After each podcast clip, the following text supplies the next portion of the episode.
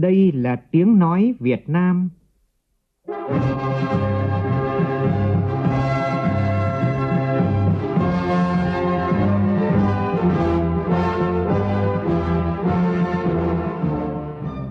là tiếng nói Việt Nam, phát thanh từ Hà Nội, thủ đô nước Cộng hòa xã hội chủ nghĩa Việt Nam.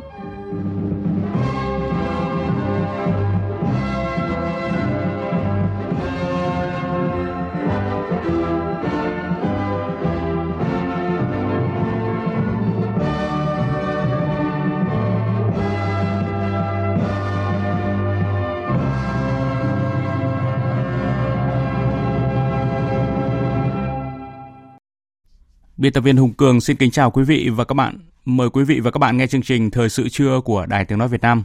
Chương trình có những nội dung chính sau đây.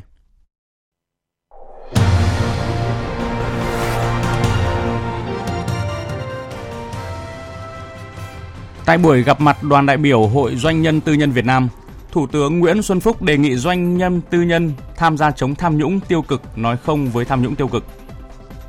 Tai nạn nghiêm trọng giữa xe khách và xe tải trên địa bàn huyện Mai Châu của Hòa Bình khiến 3 người tử vong và hơn 30 người khác bị thương. Trong chương trình có bài Làm gì để nghị quyết 120 về phát triển bền vững vùng đồng bằng sông Cửu Long thích ứng với biến đổi khí hậu, đưa đồng bằng sông Cửu Long cất cánh. Trong phần tin thế giới, Nga bác bỏ cáo buộc can thiệp vào bầu cử nghị viện châu Âu. Trong khi đó, Palestine cáo buộc Mỹ châm ngòi cuộc chiến chính trị tài chính nhằm vào nước này. Các nước Nam Mỹ khắc phục sự cố mất điện trên diện rộng khiến hàng triệu người không có điện sử dụng.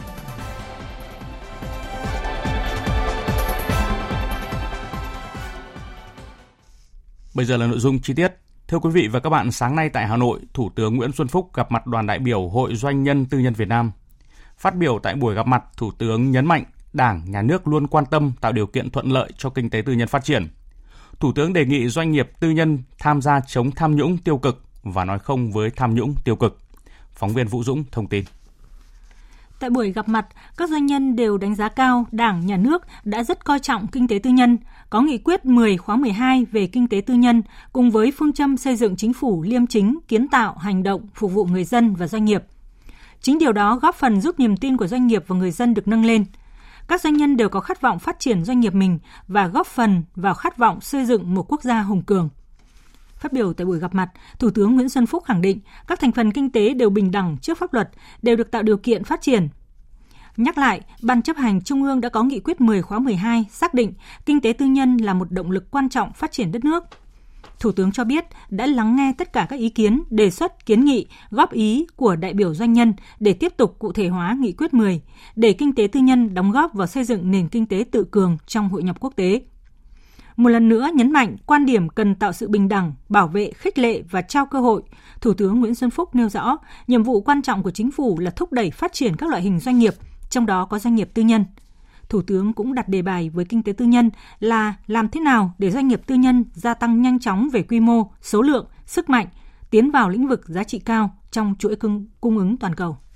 Sáng nay, Ủy viên Bộ Chính trị, Bí thư Thành ủy Hà Nội Hoàng Trung Hải À, tiếp đại sứ Ấn Độ tại Việt Nam pavathaneni Harris tới chào từ biệt nhân dịp kết thúc nhiệm kỳ.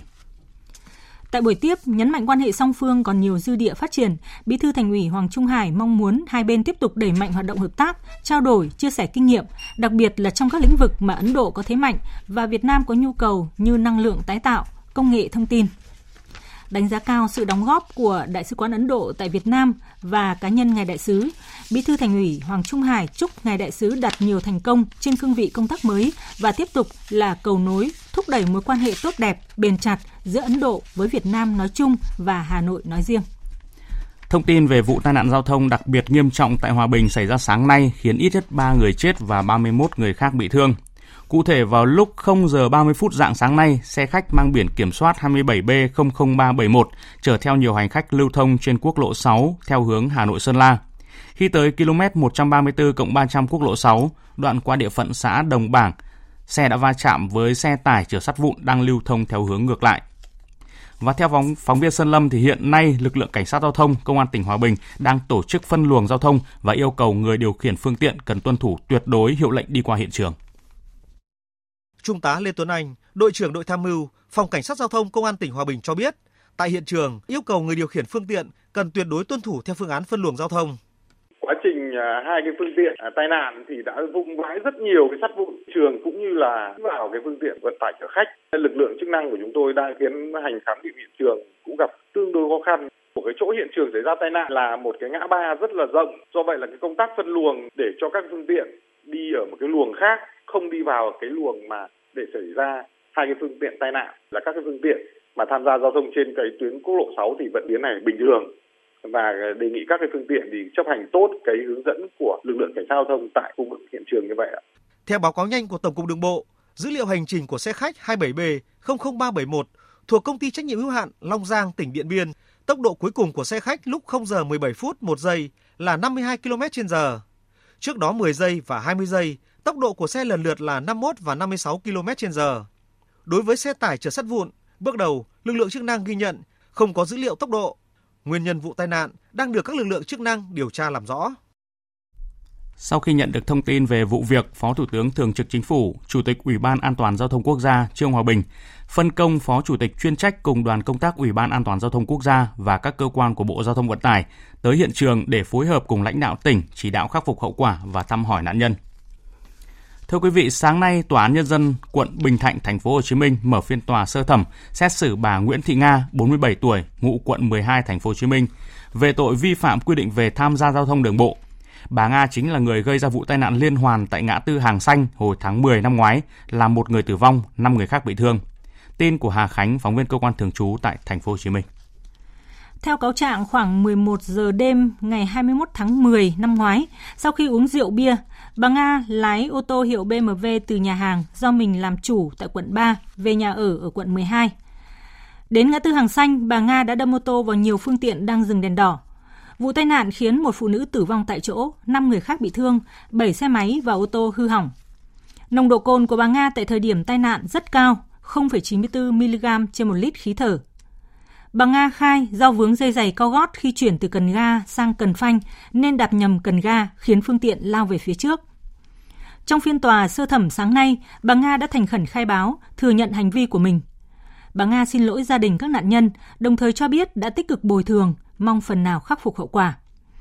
Đại diện Viện Kiểm sát đánh giá hành vi của bà Nga đặc biệt nghiêm trọng, gây ảnh hưởng đến tính mạng và sức khỏe của nhiều nạn nhân.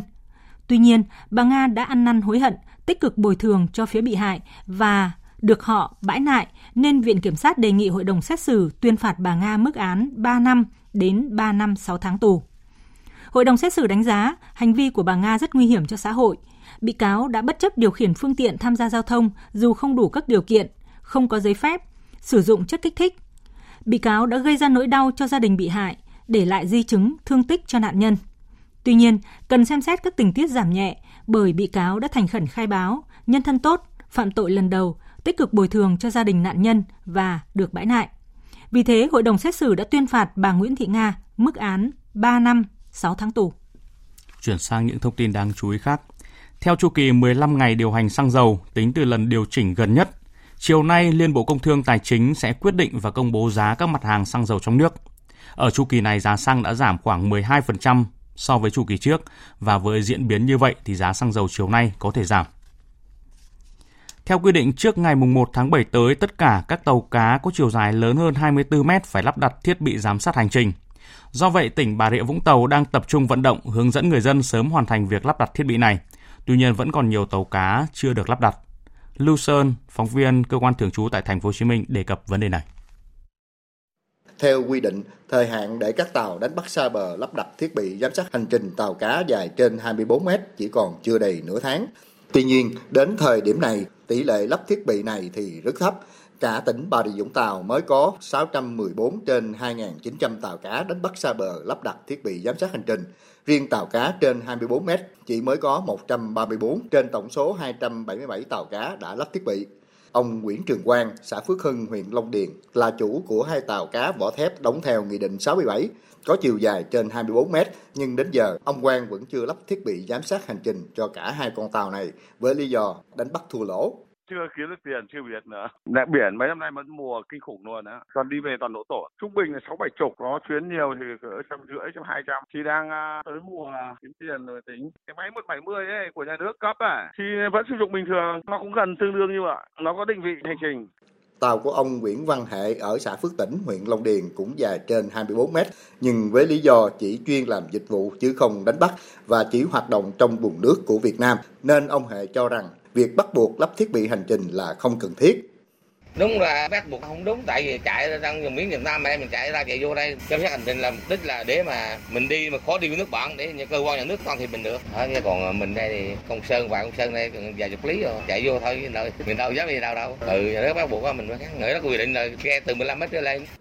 Theo ông Nguyễn Đức Hoàng, Chi cục Phó Chi cục Thủy sản, Sở Nông nghiệp và Phát triển Nông thôn tỉnh Bà Rịa Vũng Tàu, Hiện nay, nhiều tàu cá trên 24 mét vẫn chưa triển khai lắp đặt thiết bị này, ngoại trừ những tàu đã gắn thiết bị VS1700 do nhà nước hỗ trợ.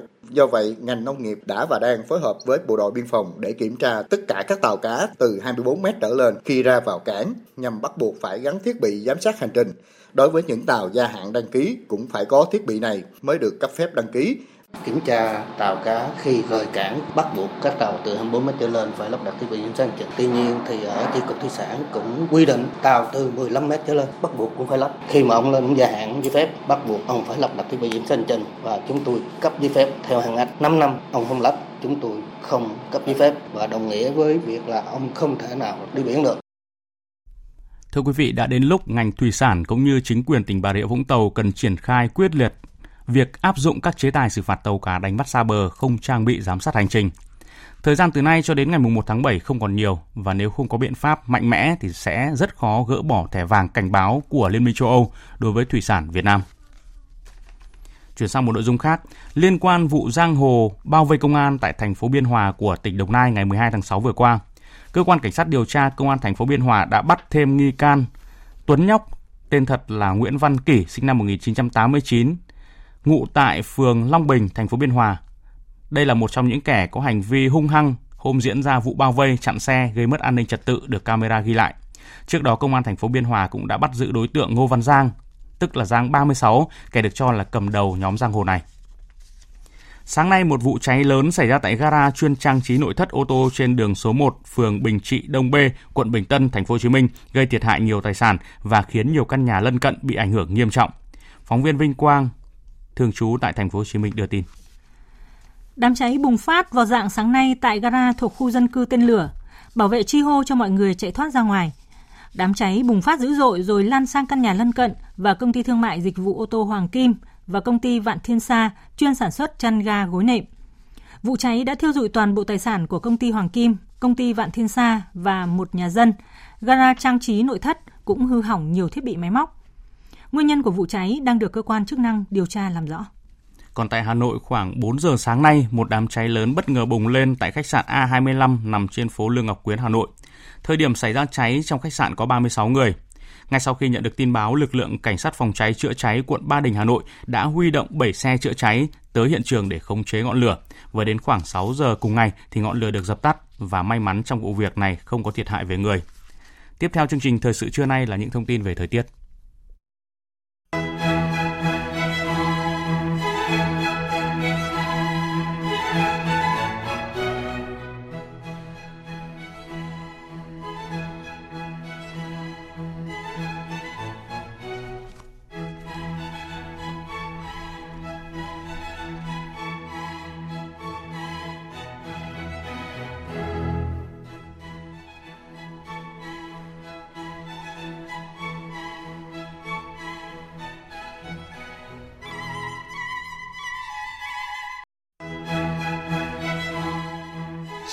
Đêm nay do ảnh hưởng của rãnh áp thấp kết hợp với vùng hội tụ gió trên cao nên ở khu vực Bắc Bộ có mưa rào và rông.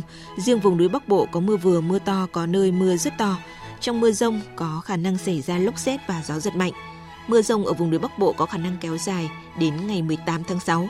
Thời gian mưa lớn tập trung vào đêm và sáng sớm, nguy cơ cao xảy ra lũ quét sạt lở đất ở vùng núi phía Bắc, đặc biệt là các tỉnh Hà Giang, Tuyên Quang, Cao Bằng, Bắc Cạn, Lào Cai, Yên Bái, Lai Châu, Sơn La, Hòa Bình, ngập lụt vùng trũng ở các khu vực này. Trung tâm Dự báo Khí tượng Thủy văn Quốc gia cho biết, ở phía Nam Sơn La, Hòa Bình, Đồng bằng và Trung du Bắc Bộ có nắng nóng với nhiệt độ cao nhất phổ biến từ 35 đến 36 độ, có nơi trên 36 độ. Khu vực Trung Bộ có nắng nóng và nắng nóng gay gắt với nhiệt độ cao nhất phổ biến từ 36 đến 38 độ, có nơi trên 38 độ. Thời gian có nhiệt độ trên 35 độ từ 10 giờ đến 17 giờ. và nắng nóng ở khu vực Trung Bộ có khả năng kéo dài trong nhiều ngày tới. Do ảnh hưởng của nắng nóng gây gắt kéo dài trong những ngày tới kết hợp với độ ẩm trong không khí giảm thấp nên có nhiều nguy cơ xảy ra cháy nổ và hỏa hoạn ở khu vực dân cư do nhu cầu sử dụng điện tăng cao và nguy cơ cháy rừng ở các tỉnh Trung Bộ. Ngoài ra, nắng nóng có tác động và gây ra tình trạng mất nước kiệt sức, đột quỵ do sốc nhiệt đối với cơ thể người khi tiếp xúc lâu với nền nhiệt độ cao.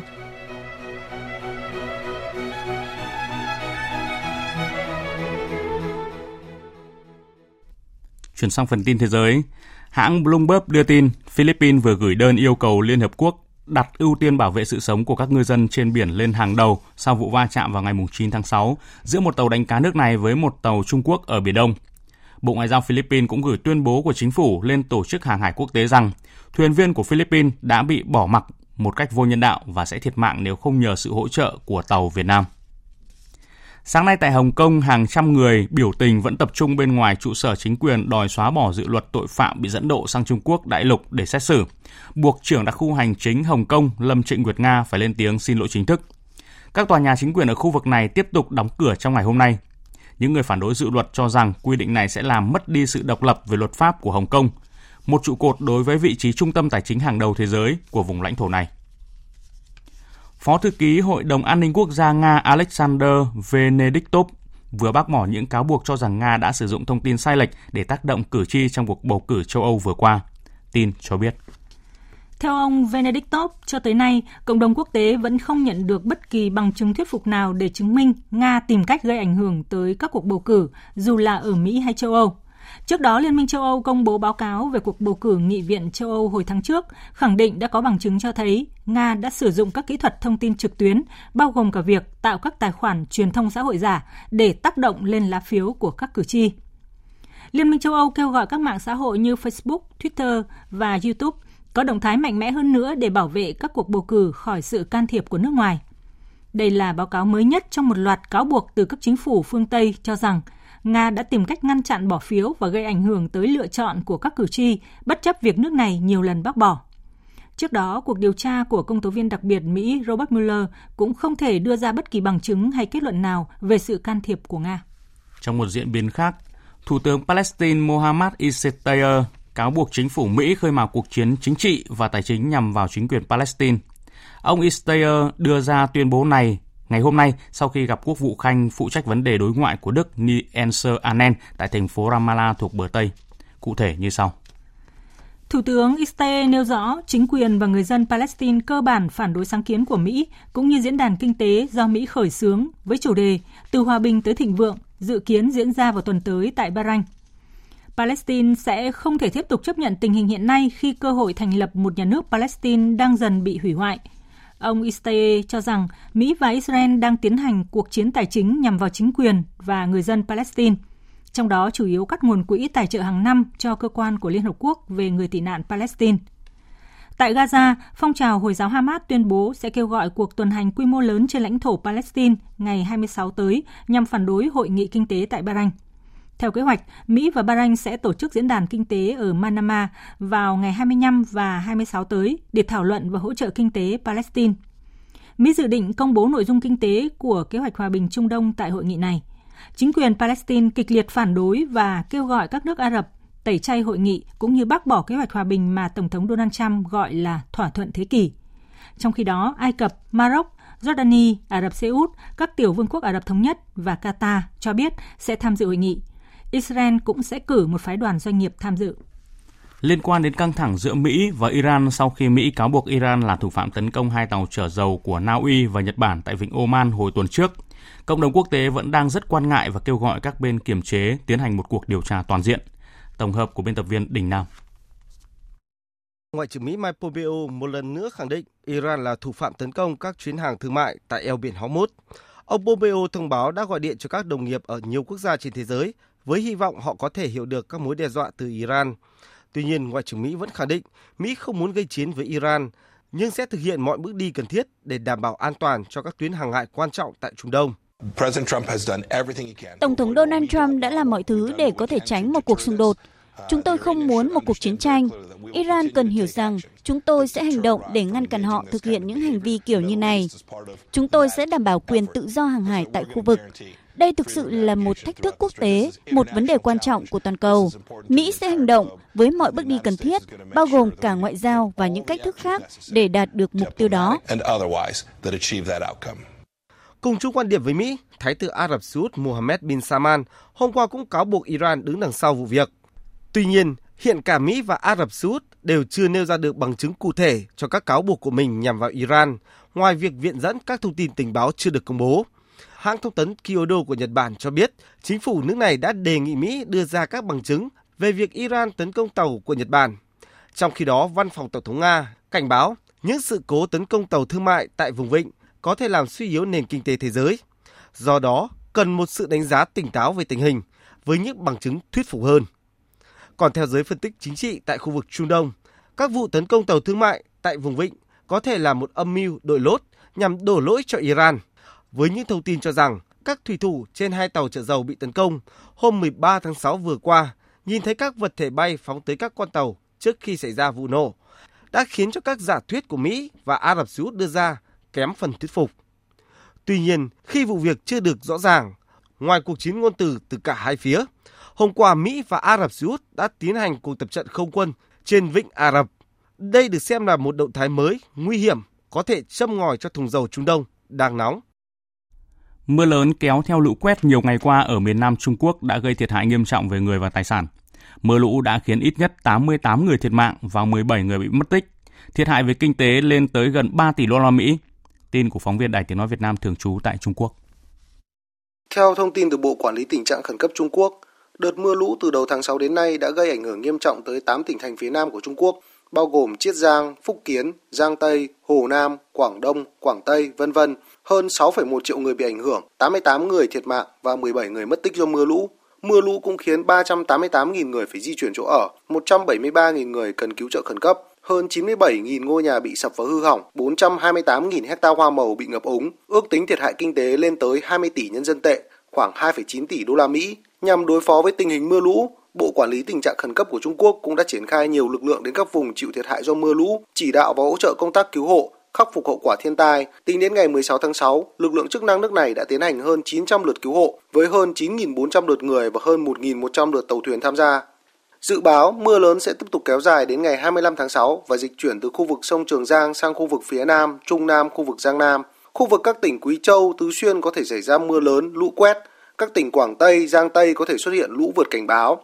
Bộ Quản lý tình trạng khẩn cấp Trung Quốc cũng yêu cầu các đơn vị chức năng của Trung Quốc nghiêm túc thực hiện trực ban mưa lũ 24 trên 24, đồng thời chuẩn bị cho các tình huống có thể xảy ra trước tình hình thiên tai bất thường nhằm hạn chế tối đa thiệt hại về người và tài sản. Còn tại Indonesia, hơn một tuần sau lũ lụt nghiêm trọng tại hai tỉnh Sulawesi và Kalimantan, hàng nghìn người dân đã phải đối mặt với dịch bệnh bùng phát. Tin của phóng viên Hương Trà thường trú tại Indonesia. Theo Bệnh viện Trung tâm Pondidaha, tỉnh Đông Nam Sulawesi, trong 4 ngày vừa qua, hơn 800 người đã nhập viện vì các dịch bệnh do lũ lụt gây ra như tiêu chảy, sốt rét và viêm da. Lũ lụt xảy ra đầu tháng 6 vừa qua tại tỉnh này khiến hơn 5.000 người phải đi sơ tán. Cùng thời điểm tại Kalimantan, Trận lũ đã làm tê liệt hoàn toàn hệ thống giao thông, hàng ngàn ngôi nhà và 5.000 hecta hoa màu bị nhấn chìm trong nước, cùng hơn 50.000 người dân phải đi sơ tán. Rác thải và nguồn nước nhiễm bẩn đã gây ra nhiều căn bệnh liên quan đến da liễu và hô hấp cho hơn 1.000 người tại đây. Các bên liên quan đã nhanh chóng thiết lập các trạm y tế và các cơ sở hỗ trợ hậu cần giúp người dân sơ tán và cung cấp lương thực, nước sạch cho nạn nhân vùng lũ. Các nhóm y tế phải dùng bè cao su di chuyển tới những khu vực bị cô lập để tiếp tục sơ tán người dân.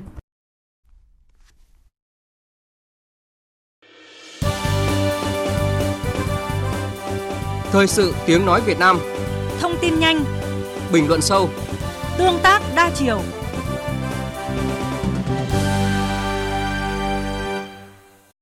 Thưa quý vị và các bạn, tháng 11 của năm 2017, Chính phủ ban hành nghị quyết 120 về phát triển bền vững vùng đồng bằng sông Cửu Long thích ứng với biến đổi khí hậu. Với những chủ trương chính sách phù hợp đã tạo luồng do mới, tác động làm thay đổi tư duy và hành động của các cấp chính quyền, đoàn thể và người dân trong vùng đồng bằng sông Cửu Long trong việc phát triển sản xuất, chủ động đối phó với thiên tai, từng bước khai thác hiệu quả tiềm năng, vị thế của vùng đất chín sông. Đề cập qua gần 2 năm thực hiện nghị quyết quan trọng này, nhóm phóng viên Đài Tiếng Nói Việt Nam thường trú khu vực đồng bằng sông Cửu Long có loạt bài về một số mô hình mới về cách làm hay thích ứng với biến đổi khí hậu và một số kiến nghị, giải pháp để tiếp tục đưa nghị quyết 120 đi vào cuộc sống. Trước tiên mời quý vị và các bạn cùng nghe bài 1 với nhan đề những mô hình mới, cách làm hay thích ứng với biến đổi khí hậu. Theo Bộ Nông nghiệp Phát triển Nông thôn, qua gần 2 năm thực hiện nghị quyết 120, các địa phương vùng đồng bằng sông Cửu Long đã chuyển đổi được gần 40.000 hecta đất kém hiệu quả sang trồng các loại cây ăn trái, hoa màu, nuôi thủy sản và gia súc gia cầm. Đi đầu là tỉnh Tiền Giang đã chuyển mạnh mẽ cơ cấu cây trồng vật nuôi thích ứng với điều kiện đặc thù của ba vùng riêng biệt. Qua đó đã chuyển từ đất lúa kém hiệu quả ở các huyện phía đông do hạn mặn sang trồng gần 10.000 hecta cây ăn trái, hoa màu và nuôi thủy sản. Anh Trần Văn Hồng ở ấp Dòng Lãnh 2, xã Tăng Hòa, huyện Gò Công Đông là cá nhân tiêu biểu trong mô hình nuôi dê thương phẩm thay cây lúa. Từ một con dê giống đầu tiên, đến nay đàn dê của anh luôn duy trì trên 200 con. Anh Trần Văn Hồng cho biết, mô hình nuôi dê rất thích hợp với vùng đất khô cằn ven biển. Với mô hình này, anh đã có thu nhập từ 300 đến 400 triệu đồng một năm. Mới ban đầu nuôi thì thất bại. À, nuôi hai con mà chết một con còn con không sinh sản. Nhưng tôi không nặng chí. Rồi tôi tiếp tục tôi mua tiếp nữa. Nuôi thì như vậy là nuôi lần sau thì nó có hiệu quả hơn chút xíu, rồi tìm tòi học hỏi. Những cô bác đi trước, tôi mua sách, nhiều loại sách chuyên về chăn nuôi dê, kỹ thuật phòng trị bệnh cho dê, lai tạo giống dê. Bây giờ tôi xác định chọn nghề nuôi dê, để lên để phát triển lâu dài bền vững, bởi vì nó thu nhập cao, giá cả ổn định, dễ nuôi. Thì là bây giờ mỗi năm tôi đều phát triển thêm tôi nâng ờ, đàn lên là phải ờ, tương đương là một đến hai trăm nái. Chủ yếu là tôi lai tạo dê sữa, để là tôi khai thác sữa. Tùy theo điều kiện riêng của từng địa phương mà việc chuyển đổi các mô hình sản xuất khác nhau. Như tại tỉnh Bến Tre có đến 3 huyện ven biển nên chịu tác động bất lợi của biến đổi khí hậu, nhất là nước biển dân. Để thực hiện nghị quyết 120, gần 2 năm qua, địa phương tiếp tục kiện toàn hệ thống thủy lợi theo hướng mở, tận dụng nước mặn để nuôi thủy sản với gần 36.000 hecta nuôi tôm biển, giảm khoảng 10.000 hecta đất trồng lúa, làm muối tại các huyện Ba Tri, Bình Đại, Thành Phú để tăng diện tích dừa, cây ăn trái, nuôi trồng thủy sản, nuôi bò theo tiêu chuẩn Việt Gáp. Hiệu quả bền vững nhất là đàn bò ở tỉnh Bến Tre đã tăng đến gần 200.000 con, là một trong số các địa phương dẫn đầu vùng đồng bằng sông Cửu Long. Ông Huỳnh Văn Đạt, nông dân ở xã An Định, huyện Châu Thành, tỉnh Bến Tre, thoát nghèo vươn lên khá giả từ việc chăn nuôi bò, cho biết. Ở địa phương ở đây tôi thấy bà con nông dân mình nuôi bò là phù hợp nhất so với những con vật nuôi khác là bị gì mình ở vườn ai ví dụ như đất đai ít nhiều cũng có thì mình trồng cỏ mình nuôi bò thì con bò thì cái thu nhập nó không có nhanh nhưng mà nó nó nó, nó bền là nó ít đau bệnh sau khi mình sức chuộng con bò á thì mình có thể dụ lời được 10 triệu mười mấy triệu đó thì mình có thể làm được công chuyện gì đó Mô hình nuôi tôm luân canh với cây lúa đang trở thành thế mạnh của tỉnh Cà Mau, phù hợp với điều kiện nước mặn đang ngày càng xâm nhập sâu.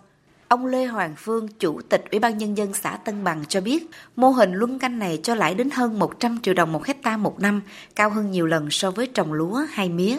Luân canh lúa tôm đó có thể nói là đây là một cái mô hình phát triển kinh tế bền vững. À, vụ lúa là vừa đem lại cái nguồn thu nhập cho người dân, vừa ổn định cái an ninh lương thực ở địa phương, đồng thời đó là tạo ra một cái môi trường à, nhiều tiềm năng, nhiều thức ăn tự nhiên cho con tôm. Thực tế chứng minh đó thì khi mà vụ lúa mà thu hoạch à, năng suất cao đó thì những cái vụ tôm tiếp theo nối đuôi đó là sẽ có cái hiệu quả cao. À, do đó thì có thể ứng phó lại với cái điều kiện thời tiết không thuận lợi Thực hiện nghị quyết 120, tỉnh Kiên Giang có cách làm riêng là tiếp tục phát triển đề án tái cơ cấu ngành nông nghiệp theo hướng nâng cao giá trị, gia tăng và phát triển bền vững gắn với xây dựng nông thôn mới đã phát huy hiệu quả.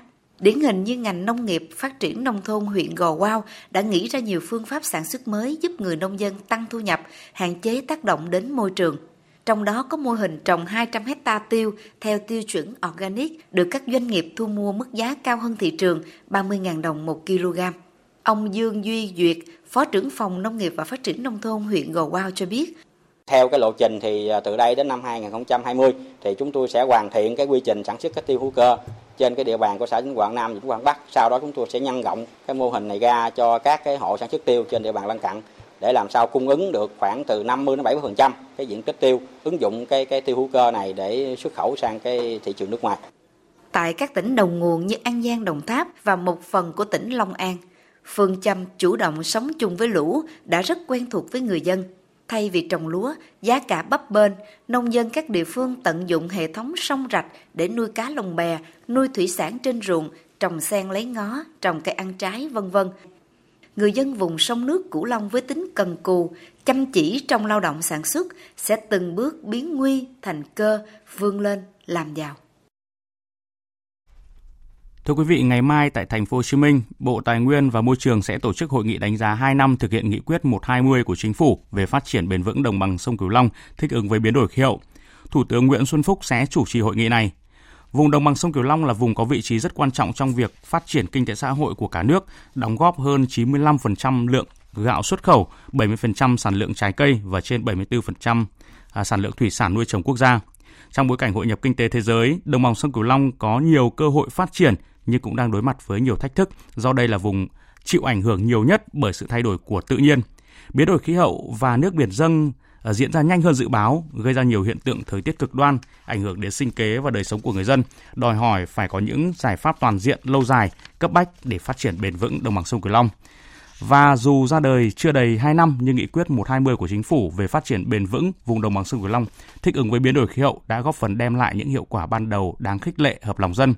Tuy nhiên, trước những biến đổi à, khí hậu ngày càng diễn ra gay gắt, đòi hỏi chính quyền và người dân đồng bằng sông Cửu Long phải tiếp tục có những bước đi, lộ trình phù hợp, trong đó rất cần những chủ trương, chính sách hỗ trợ từ trung ương.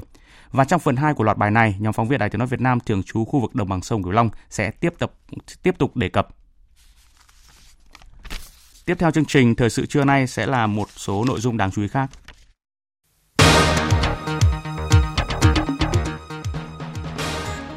Long An công bố dịch tả lợn châu Phi. Đây là tỉnh thứ 12 của đồng bằng sông Cửu Long có dịch. Các địa phương đã cơ bản hoàn tất công tác chuẩn bị cho kỳ thi Trung học phổ thông quốc gia. Các ứng viên cho vị trí Thủ tướng Anh có cuộc tranh luận đầu tiên về Brexit.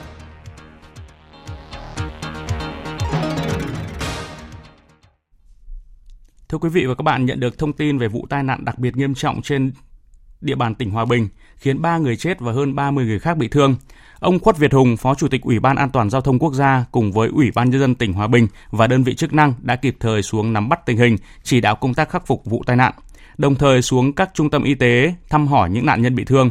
Ủy ban An toàn Giao thông Quốc gia đã hỗ trợ trước mắt cho mỗi nạn nhân tử vong 5 triệu đồng và 2 triệu đồng một nạn nhân bị thương.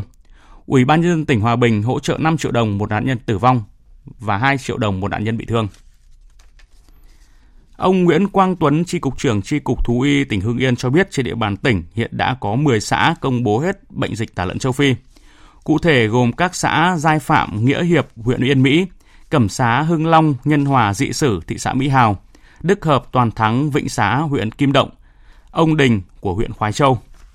Trong khi đó thì hiện dịch tả lợn châu Phi đã xuất hiện tại 58 tỉnh thành phố trên cả nước. Tổng số lợn mắc bệnh và tiêu hủy là hơn 2 triệu rưỡi con. Tỉnh Long An là địa phương mới nhất phát hiện ổ dịch tả lợn châu Phi và ổ dịch này xuất hiện tại huyện Đức Hòa. Hiện ngành nông nghiệp Long An đề nghị địa phương tiến hành giả soát, nắm chính xác tổng đàn của từng hộ gia đình thuộc huyện Đức Hòa, thành lập ban chỉ đạo chống dịch cấp xã và tăng cường giám sát dịch bệnh trên địa bàn trong vòng bán kính 3 km. Trường hợp phát hiện lợn có dấu hiệu nghi mắc bệnh cần lập tức tiêu hủy, tăng cường công tác truyền thông về dịch bệnh. Đối với các xã không có lực lượng thú y hoặc không có người phụ trách thú y, các địa phương cử người phụ trách giám sát dịch bệnh, nhất là tại các điểm có nguy cơ và thực hiện tiêu độc khử trùng ở các xã đang bị dịch uy hiếp vào trong vùng dịch. Như vậy, Long An là tỉnh thứ 12 của khu vực đồng bằng sông Cửu Long có bệnh dịch tả lợn châu Phi. Hôm nay, Sở Xây dựng tỉnh Bình Thuận cho biết đã gửi các văn bản yêu cầu các chủ đầu tư của 4 dự án bất động sản tại thành phố Phan Thiết, tỉnh Bình Thuận ngừng giao dịch vì chưa đủ điều kiện kinh doanh theo quy định. Trong số các dự án này, chỉ có dự án khu thương mại dịch vụ và dân cư Tân Việt Phát 2 đã được Sở Xây dựng cấp phép và chủ đầu tư đang triển khai xây dựng hạ tầng. Các dự án còn lại chưa hoàn chỉnh các thủ tục đầu tư, chưa có giấy phép xây dựng qua theo dõi của Sở Xây dựng tỉnh Bình Thuận về việc thực hiện một số dự án chưa hoàn chỉnh các thủ tục đầu tư, chưa có giấy phép xây dựng, nhưng hiện nay, theo phản ánh của báo chí và trên mạng Internet về việc các chủ đầu tư và đơn vị phân phối đã thực hiện việc giao bán, chuyển nhượng bất động sản thông qua các hình thức giữ chỗ, đặt chỗ, đăng ký vị trí để thu tiền của người mua trong khi các hình thức này không được quy định trong luật nhà ở, luật kinh doanh bất động sản và các quy định pháp luật có liên quan. Do đó, để hoạt động kinh doanh bất động sản thực hiện theo đúng quy định của pháp luật, Sở Xây dựng tỉnh Bình Thuận yêu cầu các công ty không thực hiện hoặc ký kết hợp đồng với đơn vị môi giới bất động sản để thực hiện giao dịch mua bán hoặc giữ chỗ, đặt chỗ, đăng ký vị trí, đăng các nội dung liên quan đến giao dịch bất động sản của dự án khi chưa đủ điều kiện giao dịch. Kỳ thi Trung học phổ thông quốc gia năm nay, Hà Nội có hơn 74.000 thí sinh sẽ tham gia dự thi và được bố trí ở 125 điểm thi. Thông tin này được Sở Giáo dục và Đào tạo Hà Nội cho biết tại cuộc họp Ban chỉ đạo thi Trung học phổ thông quốc gia thành phố Hà Nội diễn ra sáng nay. Phản ánh của phóng viên Thu Hiền. Đại diện lãnh đạo Sở Giáo dục và Đào tạo Hà Nội cho biết, tổng số cán bộ giáo viên điều động tham gia coi thi trên toàn thành phố gần 9.000 người, trong đó có gần 3.600 cán bộ giảng viên đến từ 13 học viện, trường đại học.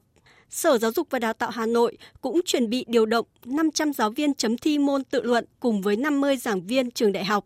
Ông Trừ Xuân Dũng, Giám đốc Sở Giáo dục và Đào tạo Hà Nội cho biết, đến thời điểm này, ngành đã thành lập các đoàn kiểm tra cơ sở vật chất ở các điểm thi, công tác in sao đề thi, bảo vệ đề thi, tổ chức coi thi, tổ chức chấm thi, đồng thời thành lập các đoàn thanh tra kiểm tra điều kiện cơ sở vật chất, đảm bảo an toàn cho điểm thi, kiểm tra hồ sơ đăng ký dự thi của thí sinh. Với những điểm mới của quy chế thi năm nay, ông Trừ Xuân Dũng lưu ý các đơn vị cử cán bộ đi coi thi phải tham gia tập huấn nghiêm túc. Môn thi tổ hợp dự đoán sẽ có những khó khăn nhất định cho cán bộ coi thi vì thời gian rất gấp và cái sự thay đổi thí sinh liên tục trong các cái buổi thi giữa các môn thi là khác nhau. Đây các trường đại học, các học viện, các đơn vị phối hợp tiếp tục đã quán triệt quy chế. Kinh nghiệm cho thấy là các cái kỳ thi những cái biến cố nó xảy ra là ngoài kiểm soát chúng ta. Mỗi một lần là một kiểu khác nhau và cần sự am hiểu, sự linh hoạt nhất định của cán bộ coi thi. Ở trong công tác chuẩn bị về các điều kiện thì ngành kiểm tra một cách cụ thể 125 điểm thi, giả soát chuẩn bị các cái điều kiện. Phát biểu tại buổi họp, ông Ngô Văn Quý, Phó Chủ tịch Ủy ban nhân dân thành phố Hà Nội cho biết, Hà Nội là địa phương có đông thí sinh dự thi nhất với hơn 74.000 thí sinh dự thi ở 125 điểm thi, gồm 3.120 phòng thi. Nhằm đảm bảo kỳ thi diễn ra an toàn nghiêm túc, Ban chỉ đạo thi Trung học phổ thông quốc gia thành phố yêu cầu các thành viên ban chỉ đạo theo phân công tại các đoàn kiểm tra tiến hành kiểm tra cơ sở vật chất, các điều kiện đảm bảo cho tổ chức kỳ thi, kiểm tra công tác coi thi, chấm thi.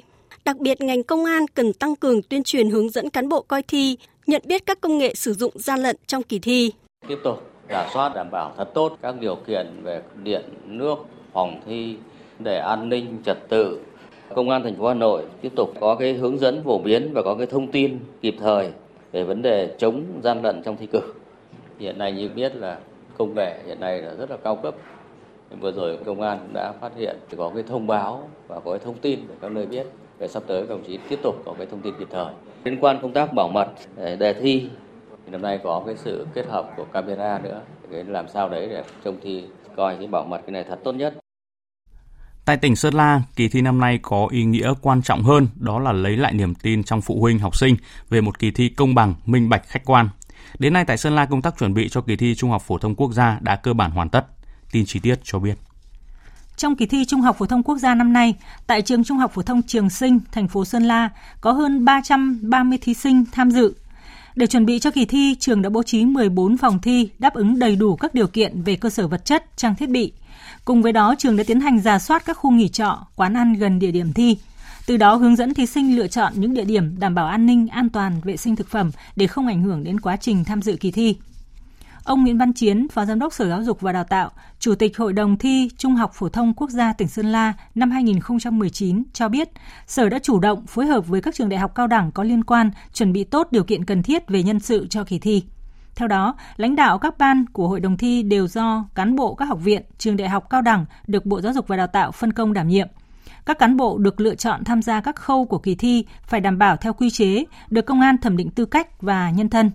Việc phân công giám thị tại các điểm thi đảm bảo trong mỗi phòng thi phải có một giám thị là người của các học viện, trường đại học cao đẳng. Ngoài ra, mỗi điểm thi đều có cán bộ giám sát của các trường đại học cao đẳng phối hợp.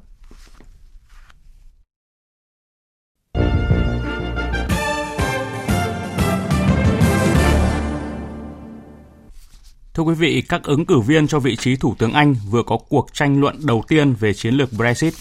Cuộc tranh luận kéo dài 90 phút trên truyền hình, có sự góp mặt của 5 ứng cử viên còn lại và một bục trống dành cho ông Boris Johnson, cựu Bộ trưởng Ngoại giao và Thị trưởng London. Theo người dẫn chương trình, ông Boris Johnson đã từ chối tham gia buổi tranh luận này. Tin cho biết. Trong các cuộc tranh luận khá căng thẳng, 4 trong số 5 ứng cử viên cho biết họ sẽ tìm cách đàm phán lại dự thảo thỏa thuận ly hôn Brexit đã đồng ý với Liên minh châu Âu, mặc dù các nhà lãnh đạo EU đã nhiều lần loại trừ điều này. Tuy nhiên, ứng cử viên thứ năm, Bộ trưởng Phát triển Quốc tế Rossi Stewart nêu rõ sẽ thúc đẩy thỏa thuận hiện nay dù đã bị Quốc hội phản đối ba lần, dẫn đến việc Thủ tướng Theresa May phải từ chức. Trong cuộc tranh luận, ông Rory Stewart đã nhiều lần thách thức các ứng cử viên khác đưa ra chi tiết về kế hoạch Brexit của mình. Vấn đề cơ bản ở đây là một cuộc cạnh tranh về lòng tự tôn của các nam nhi. Mọi người thường bảo là tôi có quan điểm cứng rắn hơn. Tuy nhiên mỗi lần các cuộc tranh luận như thế này, mọi người thường hay nói, hãy tin tưởng vào tôi đi, tôi có thể giải quyết được những vấn đề bất khả thi. Đối với tôi thì thường bị cáo buộc là người giết chết các ý tưởng đó, bởi vì tôi đã cố gắng thực tế hơn. Ông Stewart là ứng cử viên có số lượng ủng hộ thấp nhất từ các nghị sĩ bảo thủ trong cuộc bỏ phiếu vòng 1, nhưng đang thực hiện một chiến dịch mạnh mẽ trên mạng xã hội nhằm tiếp cận lá phiếu của các cử tri từ các đảng khác nhau. Ngoại trưởng Anh Jeremy Hunt trong cuộc thảo luận được đánh giá là có giọng điệu hòa giải hơn. Một nhân vật thiếu vắng trong cuộc tranh luận lần này là cựu Bộ trưởng Ngoại giao Boris Johnson, cũng là đề tài công kích của các ứng cử viên khác khi ông xuất hiện trước công chúng và trả lời phỏng vấn. Trong đợt bỏ phiếu tuần trước, ông Boris Johnson dẫn đầu với 114 phiếu bầu, sau đó là Ngoại trưởng Jeremy Hunt. Vòng bỏ phiếu thứ hai sẽ tiến hành vào ngày mai, sau đó các thành viên Đảng Bảo thủ trên toàn quốc sẽ bỏ phiếu lựa chọn lãnh đạo mới của Đảng trên cơ sở danh sách rút gọn này và qua đó bầu ra vị thủ tướng mới của nước Anh vào đầu tháng 7 tới. Về tình hình tại Libya, Thủ tướng Libya được quốc tế công nhận Fayez al-Sarraj vừa tuyên bố chưa sẵn sàng đối thoại với lực lượng tại miền Đông do tướng Khalifa Haftar đứng đầu nhằm chấm dứt chiến dịch giành quyền kiểm soát thủ đô Tripoli kéo dài hai tháng qua. Tôi đã có các cuộc gặp với tướng Khalifa Haftar hơn 6 lần trong những năm qua, nhưng dường như các cuộc đối thoại kết thúc chỉ vì mục đích của ông Khalifa Haftar đang cố gắng kéo dài thời gian.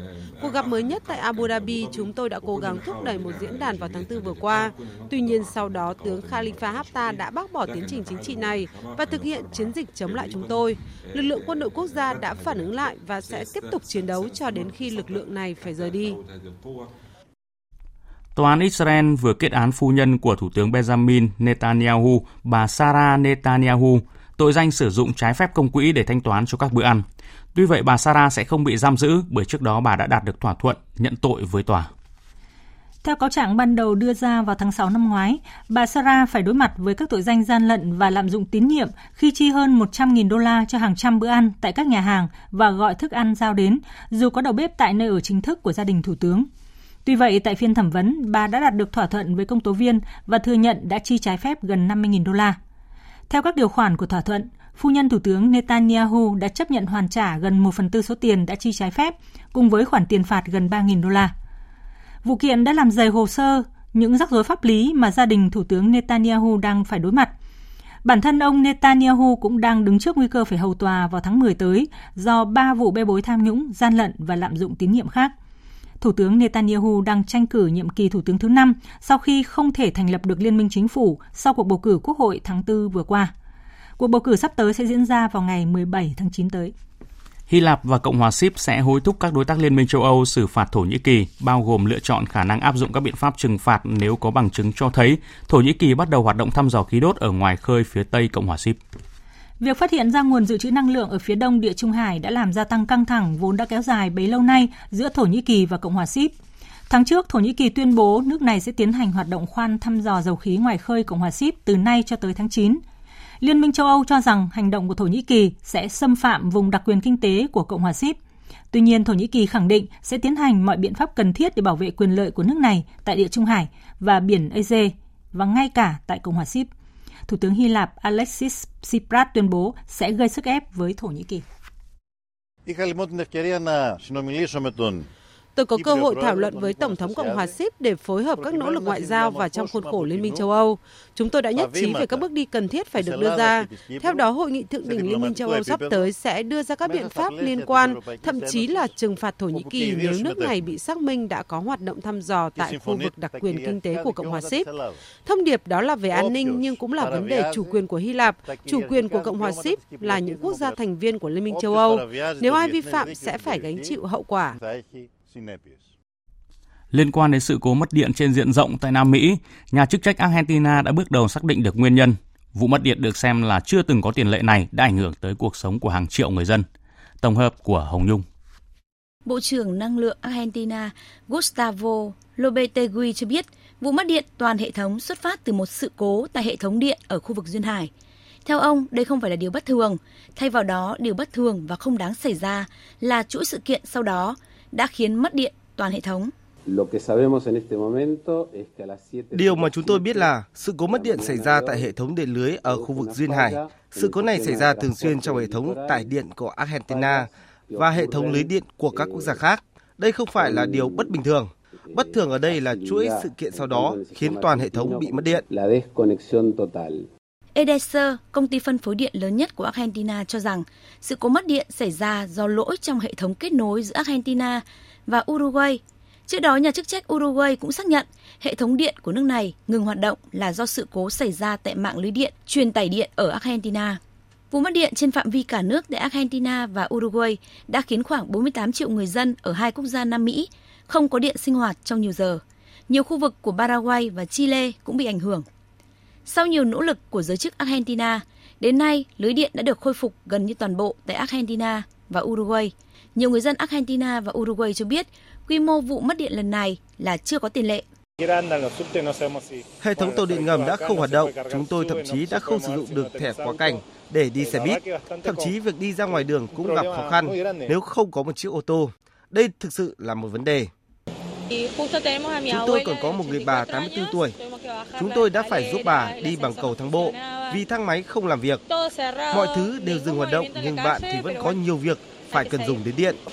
Tổng thống Argentina Mauricio Macri cam kết mở cuộc điều tra toàn diện về vụ mất điện. Theo một chuyên gia năng lượng độc lập Argentina, lỗi trong thiết kế và vận hành hệ thống có vai trò quan trọng trong sự cố mất điện nghiêm trọng lần này.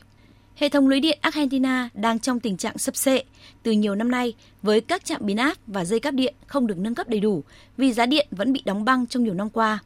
Theo Viện Phát triển Xã hội Argentina, một gia đình Argentina trung bình trả mức tiền điện thấp hơn 20 lần so với các hộ gia đình ở các quốc gia láng giềng khác. Tiếp theo như thường lệ là trang tin đầu tư tài chính và những thông tin về thể thao. Trang tin đầu tư tài chính. Thưa quý vị và các bạn, mở cửa phiên giao dịch sáng đầu tuần, giá vàng thế giới tiếp tục giảm nhẹ 0,19%, còn 1.359,5 đô la Mỹ một ounce.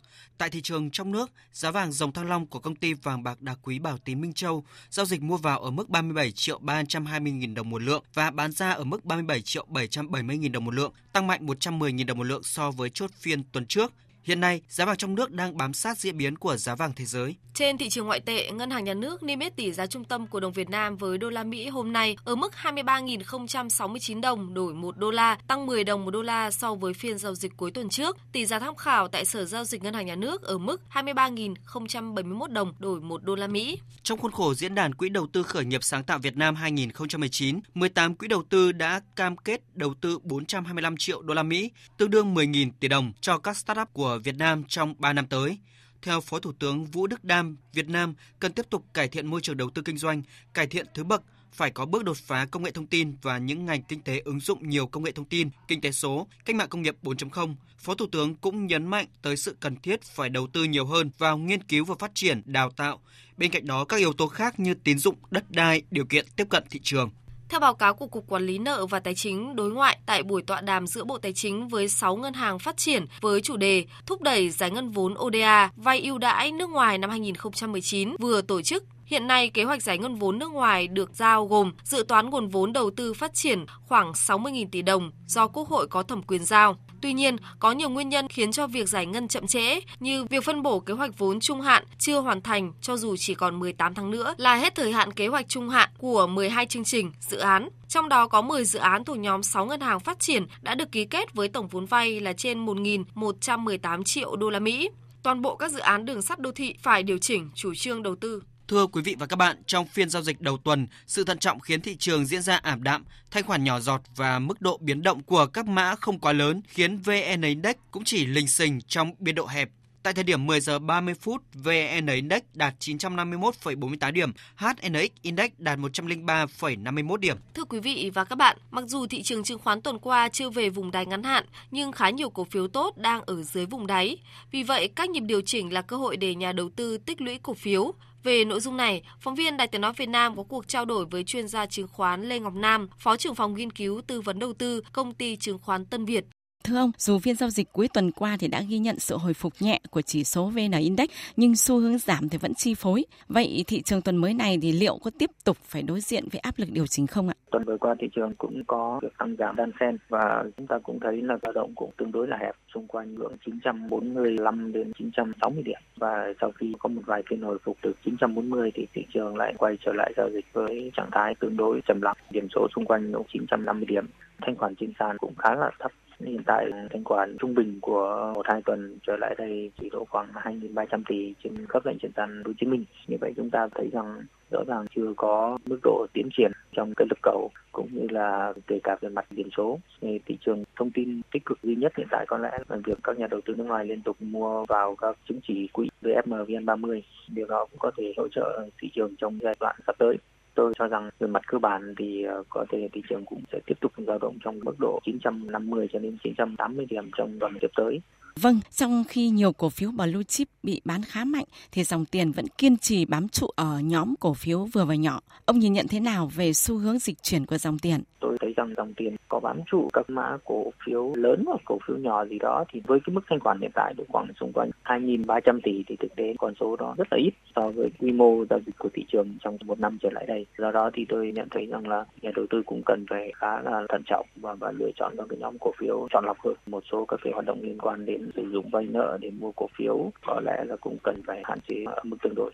Vâng thưa ông, sau cổ phiếu ngân hàng, các cổ phiếu dầu khí thì đang được dự báo sẽ có nhịp hồi phục về mặt kỹ thuật trong một vài phiên tới. Với biến động bấp bênh của giá dầu như ở thời điểm hiện tại thì theo ông, đầu tư vào nhóm dầu khí thì có mang lại nhiều cơ hội hay là rủi ro nhiều hơn ở thời điểm hiện nay ạ? Mỗi một lần giá dầu tăng giảm thì đều có cái ảnh hưởng nhất định đến nhóm này. Tuy nhiên thì tôi nhận thấy rằng khó có khả năng nhóm dầu khí sẽ có chuyển biến tốt hơn trong một vài tháng tới. Tôi ờ, nghĩ rằng nhà đầu tư cũng không nên kỳ vọng nhiều vào cái xu hướng trung dài. Ngắn hạn thì tôi nghĩ là cũng có những cái biến động nhất định, tuy nhiên cũng khó mà có thể mạnh được. Vâng, xin cảm ơn ông ạ.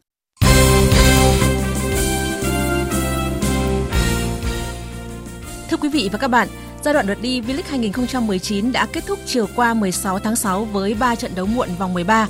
Trên sân Vinh, Sông Lam Nghệ An đánh bại Hoàng Anh Gia Lai 3-0 để giữ vững vị trí thứ tư trên bảng xếp hạng, trong khi đội bóng phố Núi rơi xuống vị trí thứ 10 với 15 điểm. Ở trận đấu cùng giờ, Viettel vượt qua Khánh Hòa 1-0 ngay trên sân khách nhờ pha lập công của Bruno. Còn ở trận đấu muộn, Than Quảng Ninh thắng cách biệt Hải Phòng với tỷ số 4-2, tiếp tục giữ vị trí thứ ba nhờ hơn Sông Lam An về chỉ số phụ. Cũng trong chiều qua diễn ra loạt trận vòng 11, vòng đấu cuối cùng của giai đoạn lượt đi giải hạng nhất quốc gia 2019. Câu lạc bộ Hồng Lĩnh Hà Tĩnh giữ vị trí đầu bảng với 26 điểm sau khi thắng đậm Bình Định 3-0 tại sân Quy Nhơn. Trong khi đó trên sân nhà, Phố Hiến chỉ giành được kết quả hòa một đều trước Long An, còn Bình Phước để thua 2-4 trước An Giang trên sân Long Xuyên. Kết quả này giúp Phố Hiến cân bằng 22 điểm với Bình Phước nhưng xếp trên nhờ hơn chỉ số phụ. Đội khách Cần Thơ có trận hòa hai đều khá đáng tiếc trước Đồng Tháp để bỏ lỡ cơ hội thoát khỏi khu vực cuối bảng. Trận đấu đáng chú ý diễn ra trên sân Buôn Ma Thuột, đội chủ nhà Đắk Lắk giành chiến thắng 2-1 trước Phú Đồng. Tại Tây Ninh, đội chủ nhà thắng cách biệt 3-0 trước câu lạc bộ bóng đá Huế. Đội tuyển quần vợt Việt Nam đang trong giai đoạn tập trung nhằm chuẩn bị tham dự giải quần vợt đồng đội quốc tế Davis Cup nhóm 3 khu vực châu Á Thái Bình Dương năm 2019 sẽ diễn ra tại Singapore trong các ngày từ 26 đến 29 tháng 6. Đội tuyển gồm 4 tay vợt Lý Hoàng Nam, Trịnh Linh Giang, Lê Quốc Khánh và Phạm Minh Tuấn được dẫn dắt bởi huấn luyện viên Trương Quang Vũ. Lý Hoàng Nam tập trung muộn do bận tham dự giải đấu quốc tế tại Hồng Kông, Trung Quốc, trong khi ba tay vợt còn lại tập luyện tại làng thể thao Tuyên Sơn, Đà Nẵng từ ngày 12 tháng 6. Huấn luyện viên Trương Quang Vũ cho biết. Đội tuyển ờ, đợt này tập huấn tại hai nơi. Vì thứ nhất là môi trường thi đấu ở tại Singapore là thi đấu trong sân mái che và hiện nay là chúng ta ở Đà Nẵng là chúng ta có hai sân trong nhà tập tương tự như là cái thi đấu ở trong giải Davis Cup với một môi trường gần như là tương tự cho nên chúng ta tập trung tại Đà Nẵng. Giải đấu năm nay gồm 8 đội tuyển tham dự gồm Việt Nam, Iran, Kuwait, Qatar, Sri Lanka, Syria, Malaysia, Singapore. Đến ngày 25 tháng 6, tuyển Việt Nam mới xác định được đối thủ. Tuy nhiên, theo cách tính điểm trên bảng xếp hạng quốc gia của ITF, đội tuyển Việt Nam được xếp hạng hạt giống số 1 và gặp nhiều thuận lợi trong việc bốc thăm chia bảng. Huấn luyện viên Trương Quang Vũ cho biết. Mục tiêu của đội tuyển tại giải đấu này thì chúng ta hiện nay là đang được xếp hạng là cao nhất ở trong cái 8 đội ở nhóm 3. Thì mục tiêu của chúng ta là phải thăng hạng lên nhóm 2 của sang năm. Kế hoạch tiếp theo của đội tuyển sẽ là sự tập trung cho cái SEA Games à, sắp tới à, diễn ra tại à, Philippines. Sau 4 ngày tập luyện tại Đà Nẵng, tuyển quần vợt Việt Nam di chuyển vào Tây Ninh tiếp tục tập huấn từ ngày hôm nay đến 21 tháng 6 tại câu lạc bộ Hải Đăng trước khi lên đường sang Singapore thi đấu vào ngày 23 tháng 6. Thưa quý vị và các bạn, sau nhiều đồn đoán, huấn luyện viên Maurizio Sarri chính thức rời Chelsea chỉ sau một năm gắn bó để trở về Iteda dẫn dắt câu lạc bộ Juventus. Tối qua, website chính thức và các trang mạng xã hội của câu lạc bộ Chelsea đồng loạt thông báo tin chia tay huấn luyện viên Sarri. Ông Sarri được bổ nhiệm làm huấn luyện viên trưởng câu lạc bộ Chelsea mùa hè 2018. Sau một mùa dẫn dắt đội bóng, ông Sarri đã đưa Chelsea lên ngôi vô địch Europa League, về đích thứ ba tại giải ngoại hạng. Hậu vệ David Luiz bày tỏ. Ông ấy là một huấn luyện viên giỏi và luôn có niềm đam mê với bóng đá. Ông ấy cũng được nhiều người yêu mến vì luôn cố gắng giúp đỡ người khác và đưa ra cho họ những lời khuyên tốt nhất. Còn tiền vệ Jorginho chia sẻ. Thật là buồn chán khi huấn luyện viên Sarri rời Chelsea. Ông ấy đã làm được nhiều việc tốt cho đội bóng. Mùa giải vừa rồi, chúng tôi đã kết thúc trong top 3 Premier League vào chung kết cúp liên đoàn và vô địch Europa League. Dù bị nhiều chỉ trích, nhưng tôi cho rằng Chelsea đã có một mùa giải thành công. Việc huấn luyện viên Sarri ra đi là một nỗi buồn lớn cho mọi người. Hợp đồng của huấn luyện viên Sarri với Juventus có thời hạn 3 năm với mục tiêu giúp đội bóng này lên ngôi vô địch UEFA Champions League. Thưa quý vị và các bạn, sáng nay 17 tháng 6 tại Brazil tiếp tục diễn ra các trận đấu thuộc lượt trận đầu tiên tại các bảng BC Copa America 2019. Đại diện khách mời đến từ châu Á là Qatar đã có màn thể hiện ấn tượng khi hòa Paraguay 2-2 trong trận đấu diễn ra trên sân Maracana. Hiện Colombia đang tạm dẫn đầu bảng B sau chiến thắng 2-0 trước Argentina. Cùng có một điểm trong trận hòa sáng nay, Paraguay và Qatar chia nhau hai vị trí tiếp theo. Ở trận đấu đầu tiên của bảng C, Uruguay thắng đậm 4-0 trước Ecuador để chiếm ngôi đầu bảng C. Đêm qua tại Pháp tiếp tục diễn ra lượt trận thứ hai của bảng F giải bóng đá nữ thế giới 2019. Đại diện bóng đá Đông Nam Á là Thái Lan thua đậm 0-4 trước cô gái Thụy Điển.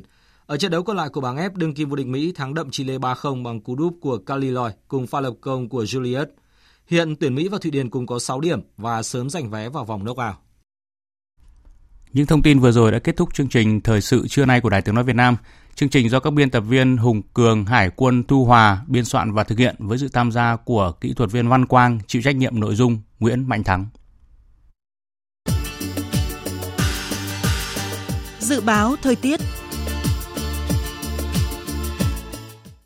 Trung tâm Dự báo Khí tượng Thủy văn Quốc gia cho biết, nắng nóng xảy ra ở hầu khắp Bắc Bộ với nhiệt độ cao nhất phổ biến từ 35 đến 37 độ. Các tỉnh ven biển Trung Bộ có nắng nóng và nắng nóng gay gắt với nhiệt độ cao nhất phổ biến từ 36 đến 39 độ, có nơi trên 39 độ. Và thời gian nắng nóng tại khu vực Trung Bộ có khả năng kéo dài trong nhiều ngày tới.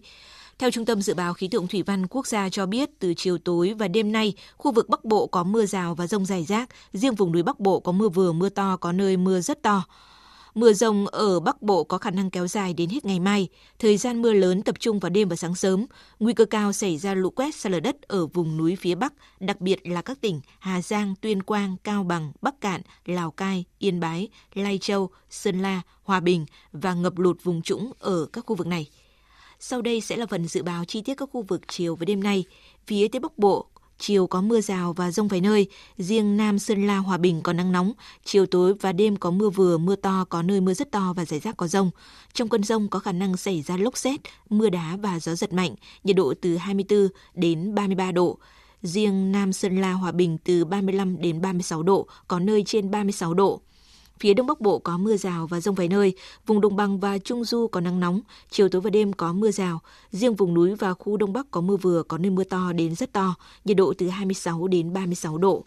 Các tỉnh từ Thanh Hóa đến Thừa Thiên Huế chiều nắng nóng và nắng nóng gay gắt, chiều tối và đêm có mưa rào và rông vài nơi, nhiệt độ từ 28 đến 38 độ, có nơi trên 38 độ. Các tỉnh ven biển từ Đà Nẵng đến Bình Thuận, chiều nắng nóng, phía Bắc có nắng nóng gay gắt, chiều tối và đêm có mưa rào và rông vài nơi, nhiệt độ từ 26 đến 37 độ. Tây Nguyên, chiều có mưa rào và rông vài nơi, nhiệt độ từ 21 đến 32 độ. Nam Bộ có mưa rào và rải rác có rông, nhiệt độ từ 24 đến 33 độ. Khu vực Hà Nội chiều nắng nóng, chiều tối và đêm có mưa rào và rông vài nơi, nhiệt độ từ 27 đến 36 độ. Tiếp theo là dự báo thời tiết biển, Bắc Vịnh Bắc Bộ có mưa rào và rông rải rác, tầm nhìn xa trên 10 km, giảm xuống từ 4 đến 10 km trong mưa, gió Nam đến Đông Nam cấp 4. Trong cơn rông có khả năng xảy ra lốc xoáy và gió giật mạnh. Nam Vịnh Bắc Bộ và vùng biển từ Quảng Trị đến Quảng Ngãi, từ Bình Định đến Ninh Thuận có mưa rào và rông vài nơi, tầm nhìn xa trên 10 km, giảm xuống từ 4 đến 10 km trong mưa, gió Tây Nam cấp 4, cấp 5. Trong cơn rông có khả năng xảy ra lốc xoáy và gió giật mạnh. Vùng biển từ Bình Thuận đến Cà Mau có mưa rào và rông rải rác, tầm nhìn xa trên 10 km, giảm xuống từ 4 đến 10 km trong mưa, gió Tây Nam cấp 5 có lúc cấp 6, giật cấp 8 biển động. Trong cơn rông có khả năng xảy ra lốc xoáy. Vùng biển từ Cà Mau đến Kiên Giang bao gồm cả Phú Quốc và Vịnh Thái Lan có mưa rào và rông rải rác, tầm nhìn xa trên 10 km, giảm xuống từ 4 đến 10 km trong mưa, gió Tây Nam cấp 4, trong cơn rông có khả năng xảy ra lốc xoáy và gió giật mạnh. Khu vực Bắc và giữa Biển Đông và khu vực quần đảo Hoàng Sa thuộc thành phố Đà Nẵng có mưa rào và rông rải rác, tầm nhìn xa trên 10 km, giảm xuống từ 4 đến 10 km trong mưa, gió Tây Nam đến Nam cấp 4. Trong cơn rông có khả năng xảy ra lốc xoáy và gió giật mạnh. Khu vực Nam Biển Đông và khu vực quần đảo Trường Sa thuộc tỉnh Khánh Hòa có mưa rào và rông rải rác, tầm nhìn xa trên 10 km, giảm xuống từ 4 đến 10 km trong mưa, gió Tây Nam cấp 4, cấp 5. Trong cơn rông có khả năng xảy ra lốc xoáy và gió giật mạnh.